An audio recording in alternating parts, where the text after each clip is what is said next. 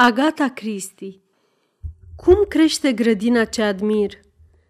1. Hercul Poirot își aranja corespondența într-un teanc ordonat. Luă prima scrisoare, studia adresa pentru o clipă, apoi tăie plicul perfect cu un cuțitaj de hârtie pe care îl ținea pe măsuță anume în acest scop și scoase conținutul. Înăuntru era un alt plic – sigilat, meticulos cu ceară purpurie și marcat privat și confidențial. Sprâncenele detectivului se ridicară ușor, pe capul în formă de ou. Murmură, Patience, nous allons arriver, și puse iarăși în acțiune cuțitul de tăiat hârtia. De data aceasta, găsi o epistolă cu un scris tremurat și colțuros. Câteva cuvinte erau subliniate insistent. Poirot o despături și citi.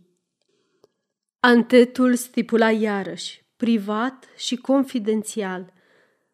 În partea dreaptă se afla adresa Rosebank, Chairman's Green Box și data 21 martie – Stimate domnule Poirot, mă adresez dumneavoastră la recomandarea unui vechi și extraordinar prieten, care cunoaște îngrijorarea și suferința care s-au instalat în sufletul meu în ultimul timp. Nu că prietenul acesta ar ști împrejurările exacte. Pe acestea le-am păstrat în totalitate pentru mine, chestiunea fiind strict privată. Prietenul meu Mă asigură că sunteți discreția întruchipată și că nu trebuie să mă tem că voi fi implicată într-o anchetă de poliție care, dacă suspiciunile mele se dovedesc întemeiate, mi-ar displăcea foarte mult. Dar, desigur, este posibil să mă înșel cu totul. În prezent, nu am mintea destul de limpede, fiind chinuită de insomnie și de urmările unei boli grave de astă iarnă, ca să fac o investigație eu însumi. Nu am nici mijloacele, nici capacitatea.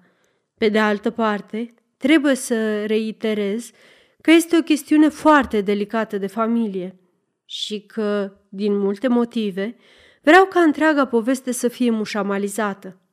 Dacă voi cunoaște faptele cu certitudine, mă voi putea ocupa personal de situație și aș prefera să se întâmple astfel. Sper că m-am făcut înțeleasă în această privință. Dacă acceptați să preluați acest caz, vă rog să mă anunțați la adresa de mai sus. A dumneavoastră, Amelia Burrowby. Poirot citi scrisoarea de două ori, ridicând iarăși din sprâncene. Apoi o puse deoparte și trecu la următorul plic din teanc. La ora 10 fix, intră în camera unde domnișoara Lemon, secretara sa de încredere, aștepta să primească instrucțiunile pentru ziua respectivă. Domnișoara Lemon avea 40 de ani și o înfățișare deloc atrăgătoare. Imaginea pe care o lăsa era aceea unui număr mare de oase aruncate la întâmplare. Pasiunea ei pentru ordine era aproape egală cu aceea lui Poirot însuși.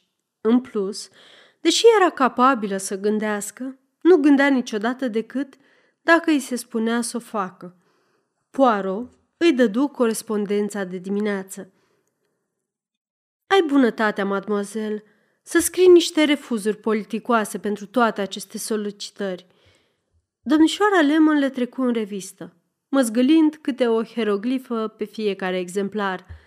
Acest semn putea fi citit doar de ea, corespunzând unui cod personal. Vorbe dulci, palmă peste față, sfâr-sfâr, scurt și așa mai departe. Când termină, înclină din cap și se pregăti pentru următorul set de indicații. Poirot îi înmână scrisoarea Ameliei Barrowby – Secretara o scoase din plicul dublu, o parcurse atent și ridică o privire întrebătoare. Da, domnule Poirot. Creionul ei se aținea pregătit deasupra carnetului de stenografie. Ce părere ai despre această scrisoare, domnișoară Lemon?" Încruntându-se ușor, domnișoara Lemon puse jos creionul și o reciti. Conținutul unei scrisori nu avea pentru ea altă semnificație decât punctul de pornire pentru întocmirea răspunsului. Se întâmpla foarte rar ca patronul să facă apel la capacitățile ei umane, spre deosebire de cele oficiale. O cam irita când proceda astfel. Era o mașinărie perfectă, total neinteresată de problemele semenilor. Adevărata ei pasiune în viață era un sistem de îndosariere, pe lângă care toate celelalte sisteme ar fi căzut în negura uitării. Visa și noaptea la un asemenea sistem. Cu toate acestea, domnișoara Lemon era absolut capabilă să analizeze inteligent problemele pur omenești, după cum știa prea bine Poirot. Ei bine, insistă el, o doamnă în vârstă, are coarda întinsă la maximum. A, crezi că are probleme cu tensionarea ligamentelor? Domnișoara Lemon, care considera că Poirot se afla de suficient timp în Marea Britanie ca să înțeleagă termenii colocviali, nu răspunse. Aruncă o privire scurtă la aplicul dublu. Foarte secretoasă și nu vă spune de fapt nimic. Într-adevăr, am remarcat asta. Mâna domnișoarei Lemon se plasă iarăși, plină de speranță deasupra carnetului de stenografie. De data aceasta, Hercul Poirot se conformă. Comunică-i faptul că îi voi face eu însumi onoarea de a o vizita la o dată și o oră convenabile pentru dumnea ei, dacă nu cumva preferă să mă consulte aici. Nu bate scrisoarea la mașină. Scriu de mână. Am înțeles, domnule Poirot. Detectivul îi mai dădu niște plicuri. Astea sunt facturi. Mâinile eficiente ale domnișoarei Lemon le sortară rapid. Le voi plăti pe toate, în afară de acestea două. De ce? Nu conțin nicio greșeală. Sunt firme cu care abia ați început să lucrați. Dă prost dacă plătiți cu prea mare promptitudine când de-abia v-ați deschis un cont. Arătă de parcă v-ați strădui să obțineți credit pentru mai târziu. Ah, murmură Poirot. Mă plec în fața cunoașterii dumitale superioare a comercianților britanici. Nu sunt prea multe lucruri pe care să nu le știu despre ei, rosti domnișoara Lemon cu un aer neîndurător. 2. Răspunsul către domnișoara Amelia Barrowy a fost scris și expediat conform instrucțiunilor, însă nu a fost urmat de nicio reacție din partea destinatarei. Poate că bătrâna doamnă dezlegase misterul de una singură, își zise Hercul Poirot. Totuși, era oarecum surprins. În acest caz, nu-i trimesese o epistolă politicoasă în care se explice că serviciile sale nu-i mai erau necesare? Abia peste cinci zile, domnișoara Lemon, după ce își primi instrucțiunile matinale, spuse Acea domnișoară Barroby, căreia i-am scris, nu e de mirare că n-a răspuns. A murit. A, a murit, murmură Poirot. Sună mai curând ca un răspuns decât ca o întrebare. Deschizându-și poșeta, domnișoara Lemon scoase o tăietură din ziar. L-am văzut în metrou și l-am rupt. Consemnându-și mental aprobarea pentru faptul că, deși folosise cuvântul rupt, secretarea decupase atent dreptunghiul cu foarfecele, Poirot citi anunțul extras din rubrica Nașteri, decese și căsătorii din The Morning Post. Pe 26 martie, subit, la Rosebank, Charmans Green, Amelia Jane Barroby, în al 73-lea an de viață.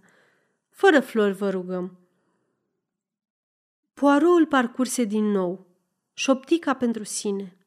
subit. După care trecu la acțiune. Ești amabilă să iei notițe pentru o scrisoare, domnișoare Lemon?" Creionul era pregătit. Secretara, cu mintea absorbită de complicațiile sistemului de îndosariere, stenografie rapid și corect. Stimată domnișoară Barrowby, nu am primit niciun răspuns de la dumneavoastră, dar întrucât voi fi în apropiere de Sherman's Green, vinerea aceasta, vă voi vizita în acea zi pentru a discuta mai pe larg problema pe care ați menționat-o în scrisoare. Te rog să o bați la mașină și, dacă o expediezi acum, ar trebui să ajungă diseară la Sherman's Green. A doua zi de dimineață, poșta aduse o scrisoare într-un plic cu chenar negru. Stimate domn, ca răspuns la scrisoarea dumneavoastră, vă anunț că mătușa mea, domnișoara Barroby, a încetat din viață pe data de 26, astfel că problema la care vă referiți nu mai prezintă importanță. A dumneavoastră, Mary de la Fontaine. Poirot zâmbi în sinea lui. Nu mai prezintă importanță. Asta o să vedem. En avant, spre Charmans Green. Rosebank era o casă care justifica numele, ceea ce nu se întâmplă cu majoritatea clădirilor din categoria ei. Hercul Poirot se opri în mijlocul cărării, ce urca spre ușa principală, și privi aprobator la straturile bine organizate din cele două părți, arbuși de trandafiri, care promiteau niște flori splendide peste câteva luni, zarnacadele, lalele timpurii, zambile albastre. Ultimul strat avea pe o porțiune o bordură de scoici. Poirot încercă să-și aducă aminte. Cum era cântecelul acela englezesc pentru copii? Gingașă Mary, spune-mi, vrei, cum crește grădina ce admir? Cu multe scoici și clopoței și slujnice drăguțe în șir. Poate că nu în șir, medită el, dar există cel puțin o slujnică drăguță care să confirme cântecul. Ușa din față se deschisese și o slujnică minionă, cu șorți și bonetă, contempla oarecum bănuitor spectacolul dat de domnul străin, cu mustăți impresionante, care vorbea singur în grădină. Era, așa cum remarcase Poirot, o fată foarte drăguță, cu ochi albaștri și obraj trandafirii. Detectivul își ridică pălăria curtenitor și îi se adresă. Scuză-mă, locuiește cumva aici o domnișoară Amelia Barrowby?" Micuța servitoare gemu și făcu ochii mari. Vai, domnule, nu știați? S-a stins. A fost o moarte subită marți noapte. Ezită, împărțită între două instincte puternice. Mai întâi, neîncrederea într-un străin, apoi plăcerea resimțită de membrii clasei ei sociale când sporovăiau despre boală și moarte. Mă uimești, spuse Hercul Poirot prea puțin sincer. Avem o întâlnire cu doamna pentru astăzi. Poate însă că este disponibilă cealaltă doamnă care locuiește aici. Fata avea unele îndoieli. Stăpâna? Păi, ați putea o vedea, dar nu știu dacă vrea să primească vizitatori. Pe mine mă va primi, o asigură Poirot, dându-i o carte de vizită. Autoritatea glasului său își făcu efectul. Servitoarea cu obrajii trandafirii cedă și îl conduse într-o cameră de zi din partea dreaptă a holului. Apoi, cu cartea de vizită în mână, se duse să-și prevină stăpâna. Hercul Poirot privi în jur. Se găsea într-un salonaș absolut convențional, tapet de culoarea terciului de ovăz, cu o friză imediat sub tavan, tapiserii de creton cu modele nedefinite, perne și perdele roz. O mulțime de bibelouri de porțelan și ornamente. Nimic din încăpere nu ieșea în evidență, nu evoca o personalitate bine conturată. Dintr-o dată, detectivul, care era foarte sensibil, simți o privire ațintită asupra lui. Se răsuci. În pragul ușii vitrate stătea o fată micuță, cu un aspect bolnăvicios, cu părul foarte negru și ochi suspicioși. Poirot făcu o mică plecăciune, însă ea lăsă la o parte orice politețe. De ce ați venit?" Vizitatorul nu răspunse, ci se mulțumi să ridice din sprâncene. Nu sunteți avocat, nu?" Engleza ei era bună, însă nimeni n-ar fi luat-o drept englezoaică. De ce aș fi avocat, mademoiselle?" Fata se uită la el cu asprime. Credeam că sunteți. Credeam că ați venit să-mi spuneți că nu știa ce face. Am auzit de asemenea lucruri, cum ar fi abuzul de încredere. Așa se numește, nu? Dar nu e drept. Voia ca banii să-mi revină mie și o să obțin. Dacă e nevoie, o să-mi angajez un avocat propriu. Banii sunt ai mei. Ea a scris-o. Deci așa trebuie să fie. Înflăcărarea o urățise. Avea bărbia împinsă înainte și ochi strălucitori. Ușa se deschise și o femeie înaltă intră chemând-o. Catrina! Fata deveni brusc sfioasă, murmură ceva și ieși pe ușa vitrată. Poirot se întoarse spre novenita, care izbutise să rezolve situația cu un singur cuvânt. Din glasul ei transpăreau autoritatea, disprețul și o undă de ironie cultivată. Își dădu seama pe dată că aceasta era proprietara casei, Mary de la Fontaine. Domnul Poirot, v-am scris. Înseamnă că n-ați primit scrisoarea. Din păcate, am fost plecat din Londra. A, asta explică totul.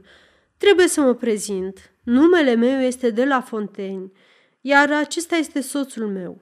Domnișoara Barroby era mătușa mea. Domnul de la Fontaine intrase cu asemenea discreție, încât sosirea lui trecuse neobservată. Era un bărbat înalt, cu capul cărunt și o atitudine nehotărâtă.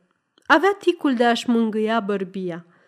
Se uita adesea la soția lui și, în mod evident, se aștepta ca ea să preia inițiativa în orice conversație. Regret să vă deranjez în plin doliu, spuse Hercul Poirot. Sunt conștientă că nu e vina dumneavoastră. Îl liniști doamna de la Fontaine. Mătușa mea a murit marți seara. A fost ceva neașteptat. Cu totul neașteptat, adăugă domnul de la Fontaine. O lovitură groaznică. Nu-și dezlipea privirea de la ușa pe care dispăruse fata străină. Îmi cer scuze. Acum mă voi retrage, declară Poirot, făcând un pas spre ieșire. Stați un pic, interveni domnul de la Fontaine. Dumneavoastră uh, aveați o întâlnire cu tanti Amelia, așadar? Parfaitement. Poate ne spuneți nouă despre ce era vorba, propuse soția lui. Dacă este ceva ce putem face, era o chestiune privată. Știți, eu sunt detectiv, explică el simplu. Domnul de la Fontaine dădu un bobârnac în figura de porțelan pe care o avea în mână. Consoarta lui părea nedumerită. Detectiv? Și aveați întâlnire cu mătușa? Ce interesant! Îl privi fix. Ne puteți oferi mai multe detalii, domnule Poirot? Este, este de-a dreptul fantastic. Poirot rămase tăcut câteva clipe. Își alese cuvintele cu grijă. Îmi este greu, madam, să mă hotărăsc. Fiți atent, spuse domnul de la Fontaine. Ne-a pomenit de ruși, nu? Ruși? Ă, da, știți, bolșevicii, roșii, toate chestiile astea. Nu fi absurd, Henry, îl dojeni soția. Domnul de la Fontaine se predă. Scuze, scuze, doar mă întrebam. Mary de la Fontaine se uita la Poirot cu franchețe. Ochii ei erau de un albastru intens. Culoarea florilor de nu mă uita. Dacă ne puteți da unele informații, domnule Poirot, v-aș fi recunoscătoare. Vă asigur că am un motiv pentru care întreb. Domnul de la Fontaine se alarmă. Ai grijă, scumpo, știi că s-ar putea să nu iasă nimic din asta. Soția îl reduse iarăși la tăcere dintr-o singură privire. Ei bine, domnule Poirot? Încet, solemn, Hercul Poirot clătină din cap. Regretul său era vizibil, însă își duse la capăt gestul. În acest moment, madame, mă tem că nu am voie să vă spun nimic. Făcu o plecăciune.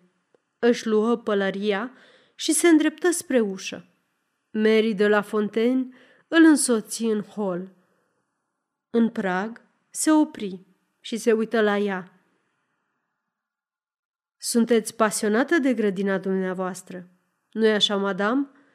Eu? Da, petrec mult timp cu grădinăritul. Je vous fais mes compliments. Se înclină însă odată și porni spre poartă. Pe când ieșea în stradă și o luă spre dreapta, privi înapoi și înregistră două imagini. O față bolnovicioasă, urmărindu-l de la fereastra de la etaj, și un bărbat cu o postură țeapănă, militaroasă, pășind în sus și în jos, pe partea cealaltă a străzii. Definitivement, își zise Poirot, în gaura aceasta există un șoarece. Dar ce mișcare trebuie să facă acum pisica? Decizia pe care o luă îl conduse la cel mai apropiat oficiu poștal, de unde dădu două telefoane. Rezultatul păru satisfăcător. Merse apoi la postul de poliție din Charmans Green, unde întrebă de inspectorul Sims. Acesta era un bărbat solid, care radia de sănătate. Domnul Poirot, mă gândeam eu, tocmai m-a sunat șeful poliției să mă prevină că sosiți. Haideți, vă rog, în biroul meu. Odată ușa închisă, inspectorul îi indică lui Poirot un scaun. El se așeză în altul și îi aruncă vizitatorului o privire întrebătoare. Ați prins urma extrem de rapid, domnule Poirot. Ați venit să discutăm despre cazul de la Rosebank înainte să ne dăm seama că avem într-adevăr un caz. Care v-a fost imboldul? Poirot scoase scrisoarea primită și o înmână polițistului, care o citia atent. Interesant, comentă el. Problema e că ar putea fi atâtea elemente. Păcat că n-a fost mai explicită. Ne-ar fi ajutat acum. Sau poate că n-am fi avut nevoie de ajutor. Adică, poate că ar fi fost încă în viață. Mergeți până acolo? Hmm, nu sunt sigur că vă înșelați. Vă rog, domnule inspector, relatați-mi toate faptele. Nu știu absolut nimic. Nu o să-mi ia mult timp. Bătrânei doamne i s-a făcut rău marți seara după cină. Starea ei foarte alarmantă. Convulsii, spasme, tot acâmul. Au trimis după doctor. Până a venit acesta, era deja moartă. El a zis că murise din cauza unui atac, dar nu-i prea plăcea cum arătau lucrurile. A dat din colț în colț, a avut parte de rugăminți insistente, dar a spus limpede că nu va putea elibera un certificat de deces. Din punctul de vedere al familiei, aceasta era situația actuală. Așteptă rezultatul autopsiei. Noi am mers ceva mai departe. Doctorul ne-a vândut pontul pe loc. A participat la autopsie împreună cu legistul poliției și rezultatul e mai presus de orice îndoială. Bătrâna doamnă a murit din cauza unei doze zdravene de stricnină. Aha, corect. Foarte urâtă treabă. Întrebarea e cine i-a dat-o. Trebuie să fi fost administrată cu foarte puțin timp înainte de moarte. Întâi ne-am gândit că a fost pusă în mâncarea de la cină, însă ideea asta ne-a dus într-o fundătură. Au avut supă de anghinare, servită dintr-o supieră, plăcintă de pește și tartă cu mere. Domnișoara Barroby, domnul de la Fontaine și doamna de la Fontaine. Domnișoara Barroby avea un fel de infirmieră îngrijitoare, o fată pe jumătate rusoaică, însă aceasta nu lua masa împreună cu familia. Primea resturile din farfurie. Exista și o servitoare, însă era seara ei liberă. A lăsat supa pe plită și plăcinta de pește în cuptor, iar tarta de mere era rece. Toți trei au mâncat același lucru și, în plus, nu cred că poți să-i vâri cuiva stricnină pe gât. E amară ca fierea. Doctorul mi-a zis că îi poți simți gustul și dacă e în combinație de 1 la 1000 sau ceva de genul acesta. Cafea? Ar fi fost posibil, numai că bătrâna doamnă nu bea niciodată cafea. Înțeleg care e problema. Da, pare o dificultate insurmontabilă. Ce-a băut la masă? Apă. Din ce în ce mai rău. E o enigmă pe cinste, nu? Avea bani bătrâna doamnă? Presupun că era foarte înstărită. Sigur, încă nu avem toate amănuntele. Soții de la Fontaine o duc destul de prost, din câte am aflat. Bătrâna i-a ajutat cu întreținerea casei. Poirot zâmbi fin. Prin urmare, îi suspectați pe soții de la Fontaine. Pe care din ei? Nu pot spune că îl bănuiesc pe unul la nume, dar e destul de clar. Sunt singurele rude apropiate, iar moartea ei le aduce o sumă frumușică. N-am nicio îndoială. Știm cu toții cum e firea omenească. Uneori e foarte inumană, într-adevăr.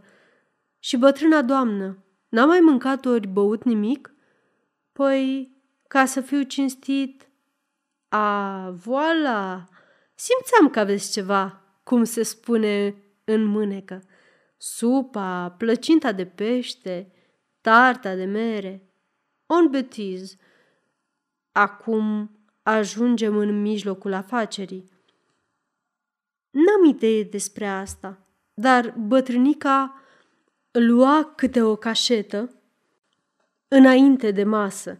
Știți, nu e o pastilă sau o tabletă, ci o chestie dintre aia, din hârtie de orez cu un praf înăuntru, ceva cu totul nedăunător, pentru digestie. Admirabil. Nimic nu este mai ușor decât să umpli o cașetă cu stricnină și să o pui în locul uneia identice. Alunecă pe gât, cu puțină apă și gustul nu îi se simte. Asta așa e. Necazul e că fata i-o dădea. Rusoaica? Da, Katrina Riger. Era un fel de doamnă de companie și infirmieră pentru domnișoara Barroby, ținută în frâu ca la carte, din câte am auzit. Du-te să faci asta, du-te să o aduci pe aia altă, masează în spatele, dăm doctoria, fugi până la farmacie, toate treburile astea. Știți cum e cu bătrânele? Vor să fie cum se cade, însă au de fapt nevoie de un sclav de pe plantație. Poirot zâmbi. Și aici apare fundătura. Continuă inspectorul Sims. Piesele nu se potrivesc perfect. De ce ar otrăvi o fată? Domnișoara Barroby moare, iar ea rămâne fără slujbă tocmai acum, când slujbele sunt greu de găsit, mai ales că nu are o educație deosebită. Totuși, sugeră Poirot, în cazul în care cutia cu cașete ar fi fost lăsată la îndemână, oricine din casă ar fi putut avea ocazia să comită crima. Evident, ne continuăm investigațiile, dar pe tăcute, dacă mă înțelegeți. Când a fost întocmită ultima rețetă, unde era ținută de obicei, și tot așa. Răbdare și multă muncă de pregătire. Asta ne va aduce soluția în cele din urmă. Și mai e și avocatul domnișoarei Barrowby. O să am o întrevedere cu el mâine. Și directorul băncii. Mai sunt încă multe de făcut. Poirot se ridică. O mică favoare, vă rog, domnule inspector. Dați-mi de știre cum evoluează lucrurile. V-aș fi recunoscător. Iată numărul meu de telefon. S-a făcut, domnule Poirot. Două capete sunt mai bune decât unul. Pe lângă asta, trebuie să fiți ținut la curent, întrucât ați primit scrisoarea și v-ați implicat.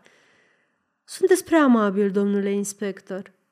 Politicos, Poirot îi strânse mâna și se retrase. Aceasta este o înregistrare Cărțiaudio.eu. Pentru mai multe informații sau dacă dorești să te oferi voluntar, vizitează www.cărțiaudio.eu. Toate înregistrările Cărțiaudio.eu sunt din domeniu public. 3. Primi un telefon în după amiaza următoare. Domnul Poirot, aici inspectorul Sims. Lucrurile încep să se așeze și să arate bine în problema aceea despre care am discutat. Într-adevăr? Povestește-mi, te rog. Ei bine, avem elementul numărul 1 și Edita mai elementul. Domnișoara B i-a lăsat o mică moștenire nepoatei sale și tot restul lui Kay. În semn de mulțumire pentru marea ei cum se cădenie și atenție, așa s-a exprimat. Asta schimbă situația radical. O imagine a apărut imediat în mintea lui Poirot o față mohorâtă și o voce pătimașă spunând Banii sunt ai mei. Ea a scris-o, deci așa trebuie să fie. Moștenirea nu avea să constituie o surpriză pentru Caterina. Aceasta știa totul dinainte. Elementul numărul 2, continuă vocea inspectorului Sims. Nimeni în afară de chei nu a pus mâna pe cașetă. Sunteți sigur? Nici măcar fata nu o neagă. Ce părere aveți? Este extrem de interesant. Mai vrem numai un lucru. Dovada modului în care stricnina a ajuns în posesia ei. N-ar trebui să fie prea greu. Dar până acum n-ați reușit? De-abia am început. Audierile oficiale au avut loc azi dimineață. Ce s-a întâmplat acolo? S-a amânat cu o săptămână și tânăra Achei, am reținut-o ca suspectă. Nu vreau să-mi asum niciun risc. Ar putea să aibă niște prieteni ciudați care să încerce să o scoată din țară. Nu, zise Poaro, nu cred că are vreun prieten. Chiar așa? Ce va face să spuneți asta, domnule Poaro? E doar o idee de-a mea. N-au mai fost și alte elemente? Cum le spuneți dumneavoastră. Nimic relevant. Domnișoara B pare să se fi jucat un pic cu acțiunile în ultima vreme. Din câte se pare, a cheltuit o sumă frumușică. E o chestiune bizară, oricum ai lua-o, dar nu știu cum afectează problema principală sau nu-mi dau seama în momentul ăsta. Probabil că aveți dreptate. Păi, vă mulțumesc din suflet – Ați fost extrem de amabil să mă sunați. Cu mare plăcere. Sunt un om de cuvânt. Am văzut că erați interesat. Cine știe? Poate că o să-mi puteți spune și da o mână de ajutor mai spre sfârșit. Ar fi o bucurie pentru mine. De pildă, v-aș putea ajuta dacă aș pune mâna pe vreun prieten de-al Catrinei Parcă ziceați că nu are niciun prieten, se miră inspectorul Sims. Am greșit. Are unul. Înainte ca inspectorul să mai pună o întrebare, Poirot puse receptorul în furcă. Se duse în camera unde domnișoara Lemon bătea ceva la mașină. Își ridică mâinile de pe taste, la vederea patronului și îl privi interrogativ. Vreau să te imaginezi într-o mică poveste, îi spuse Poirot. Domnișoara Lemon își puse mâinile în poală cu un aer resemnat. Îi plăcea să dactilografieze, să plătească facturi, să completeze documente și să fixeze întâlniri. Să se imagineze în situații ipotetice o plictisea enorm, însă trebuia să accepte și această parte indezirabilă a datoriilor sale. Ești o fată rusoaică, începu Poirot. Da, confirmă domnișoara Lemon, arătând mai britanică decât oricând. Ești singură și n-ai niciun prieten în această țară. Ai motive să nu vrei să te întorci în Rusia. Ești angajată ca un fel de cal de bătaie, infirmieră, doamnă de companie, îngrijitoare la o femeie în vârstă. Ești umilă și nu te plângi niciodată. Da, rosti domnișoara Lemon supusă, dar incapabilă să se vadă pe sine, îndurând cu umilință toanele unei bătrâne. Bătrâna doamnă începe să te placă. Se hotărăște să-ți lase ție toată averea. Îți spune acest lucru. Poirot făcu o pauză. Domnișoara Lemon își repetă daul. Și apoi bătrâna doamnă află ceva. Poate e o chestiune financiară, poate descoperă că nu ai fost cinstită cu ea. Sau ar putea fi ceva însă și mai grav. Un medicament cu gust diferit, un fel de mâncare suspect. Oricum, începe să te bănuiască pentru un motiv sau altul și îi scrie unui detectiv celebru. Enfin, celui mai celebru detectiv, adică mie. Eu urmează să sosesc în scurt timp și atunci, după cum se spune pe aici, gazul va ajunge pe foc. Cel mai important este să acționezi repede. Prin urmare, înainte de venirea marelui detectiv, bătrâna doamnă moare, iar toți banii îți revin dumitale. Spune-mi, ți se pare rezonabil? Foarte rezonabil, răspunse domnișoara Lemon, adică foarte rezonabil pentru o rusoaică. Personal, nu m-aș angaja niciodată ca doamnă de companie. Îmi place ca îndatoririle să-mi fie trasate clar și, desigur, nici prin gând nu mi-ar trece să omor pe cineva. Poirot oftă. Ce dor mie de prietenul meu Hastings. Avea o asemenea imaginație așa o minte romantică. E adevărat că întotdeauna își imagina lucrurile greșite, dar până și asta era un reper. Domnișoara Lemon tăcea, privind cu părere de rău la foaia dactilografiată din fața ei. Deci, ți se pare rezonabil, reluă Poirot. Dumneavoastră nu?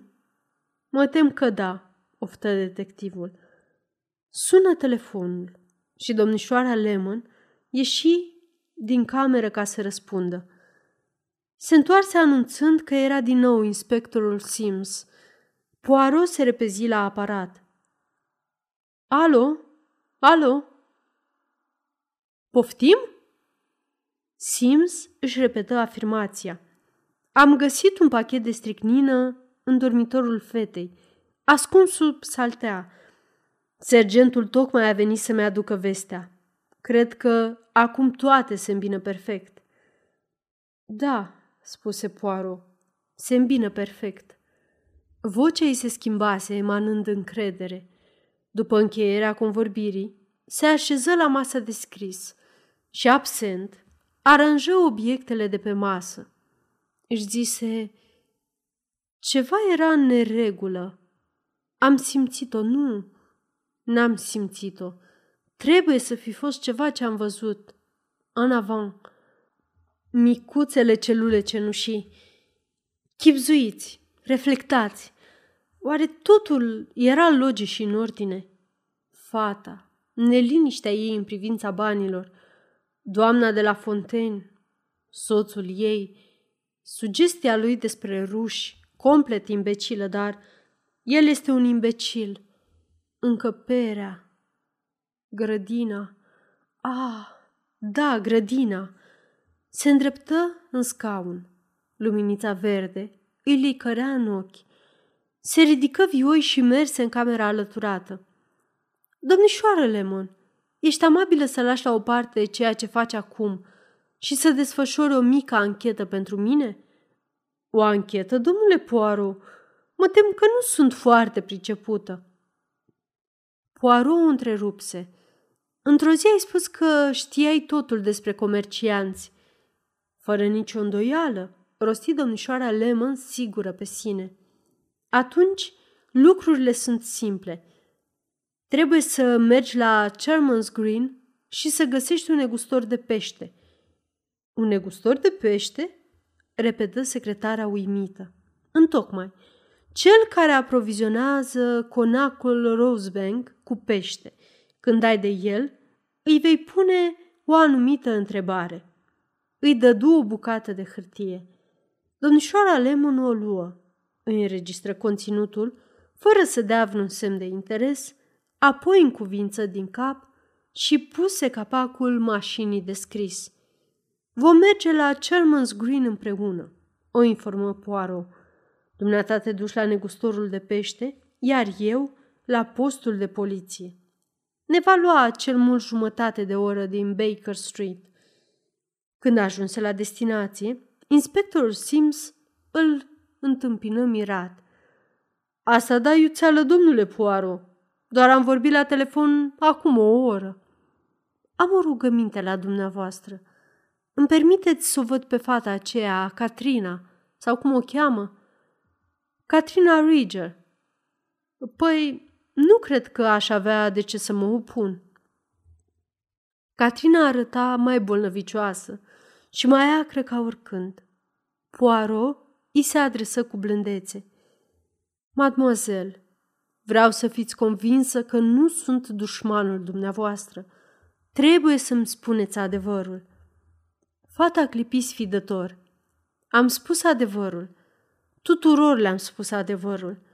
Dacă bătrâna doamnă a fost otrăvită, nu eu am otrăvit-o. E o mare confuzie. Vreți să mă împiedica să pun mâna pe bani? Vocea îi semăna cu un scârțâit iritant. Arăta ca un mic șobolan încolțit. Se gândi Poaro. Nimeni n-a atins cașetele în afară de dumneavoastră? Am spus-o deja, nu? Au fost preparate la farmacie chiar în acea după amiază. Le-am adus în poșetă. Asta s-a petrecut fix înainte de cină.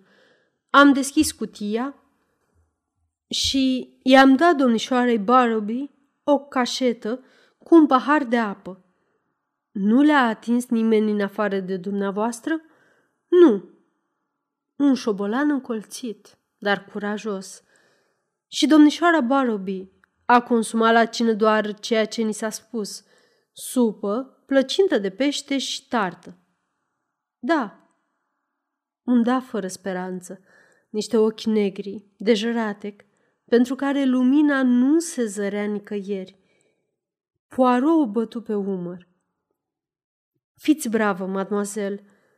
Aveți o șansă la libertate. Da, și la bani, la o viață tihnită. Îl privi cu suspiciune. După ieșirea fetei, Sims spuse N-am prea înțeles ce-ai zis la telefon. Ceva despre un prieten de-al fetei. Are unul. Pe mine. Declară Hercul Poirot și părăsi postul de poliție înainte ca inspectorul să-și vină în fire. 4. La ceainăria Green Cat, domnișoara Lemon nu-și făcu stăpânul să aștepte. Trecu direct la subiect. Numele bărbatului este Rugi. Are prăvălia pe High Street și ați avut perfectă dreptate. O duzină și jumătate, mai precis. Am notat ce mi-a spus. Îi dădu hârtia lui Poirot. Ar... Era un sunet profund și amplu, ca torsul unei pisici. 5. Hercul Poirot se duse la Rosebank. Pe când stătea în grădină, cu soarele apunându-i în spate, Mary de la Fontaine veni spre el. Domnule Poirot! Din glasul ei răzbătea surprinderea. V-ați întors? Da, m-am întors. După o pauză, detectivul continuă. Când am venit aici prima dată, madame, mi-am amintit de cântăcelul pentru copii. Gingașă, Mary, spune vrei, cum crește grădina ce admir, cu multe scoici și clopoței și slujnice drăguțe în șir. Numai că nu sunt scoici, nu-i așa, madame? Sunt stridii. Arătă cu mâna în direcția lor. O auzi ținându-și răsuflarea și rămânând nemișcată. Ochii ei formulau o întrebare mută. Poirot în cuvință din cap. Meui, am aflat. Servitoarea a lăsat cina pregătită. Ea, asemenea Catrinei, va jura că asta e tot ce ați mâncat.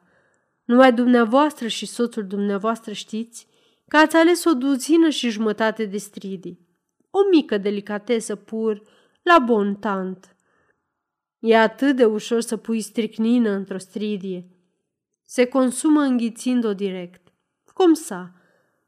Numai că vă rămâneau cochiliile, care nu trebuiau să ajungă în coșul de gunoi. Servitoarea avea să le găsească. Prin urmare, v-ați gândit să faceți cu ele o bordură la stratul de flori. Dar nu erau destule. Bordura nu era completă. Efectul este urât. Strică simetria unei grădini altfel încântătoare. Acele cochilii de stridie m-au frapat. Mi-au iritat simțul estetic la prima vizită. Presupun că ați ghicit din scrisoare, spuse Mary de la Fontaine. Știam că vă scrisese, însă n-aveam idee câte amănunte vă dăduse. Știam cel puțin că era o chestiune de familie, explică Poirot evaziv. Dacă ar fi avut legătură cu Catrina, n-ar fi avut rost să mușamalizeze totul. Înțeleg că dumneavoastră sau soțul dumneavoastră ați manevrat titlurile de valoare ale domnișoarei Barroby spre propriul dumneavoastră profit, iar ea a prins de veste. Mary de la Fontaine aprobă printr-un gest. O făceam de ani de zile, câte puțin pe aici, pe acolo. Nu mi-am dat seama că era destul de isteață ca să ne prindă. Și după aceea am aflat că invitase un detectiv. De asemenea, am aflat că îi lăsase totul Catrinei, acele făpturi mizerabile. De aceea a fost pusă stricnina în dormitorul Catrinei? Înțeleg. Vă salvați pielea dumneavoastră și a soțului. Și în plus, împovărați o copilă inocentă cu acuzația de crimă. N-a simțit niciun pic de milă, madame? Mary de la Fontaine ridică din umeri, privindu-l pe Poirot cu ochii ei albaștri ca floarea de nu mă uita. Detectivul își aminti cât de bine jucase rolul la prima lui vizită și ce treabă de mântuială făcuse soțul ei. O femeie peste medie, dar inumană. Milă? Pentru șobolanul acela mizerabil și intrigant? Nici nu încerca să-și ascundă disprețul. Cred, madam, că în decursul vieții v-a apăsat numai de două lucruri. Unul este soțul dumneavoastră. Îi văzu buzele tremurând, iar celălalt este grădina dumneavoastră. Poirot privi în jur, părând să le ceară iertare florilor pentru ceea ce făcuse și ceea ce era pe cale să facă. Sfârșit.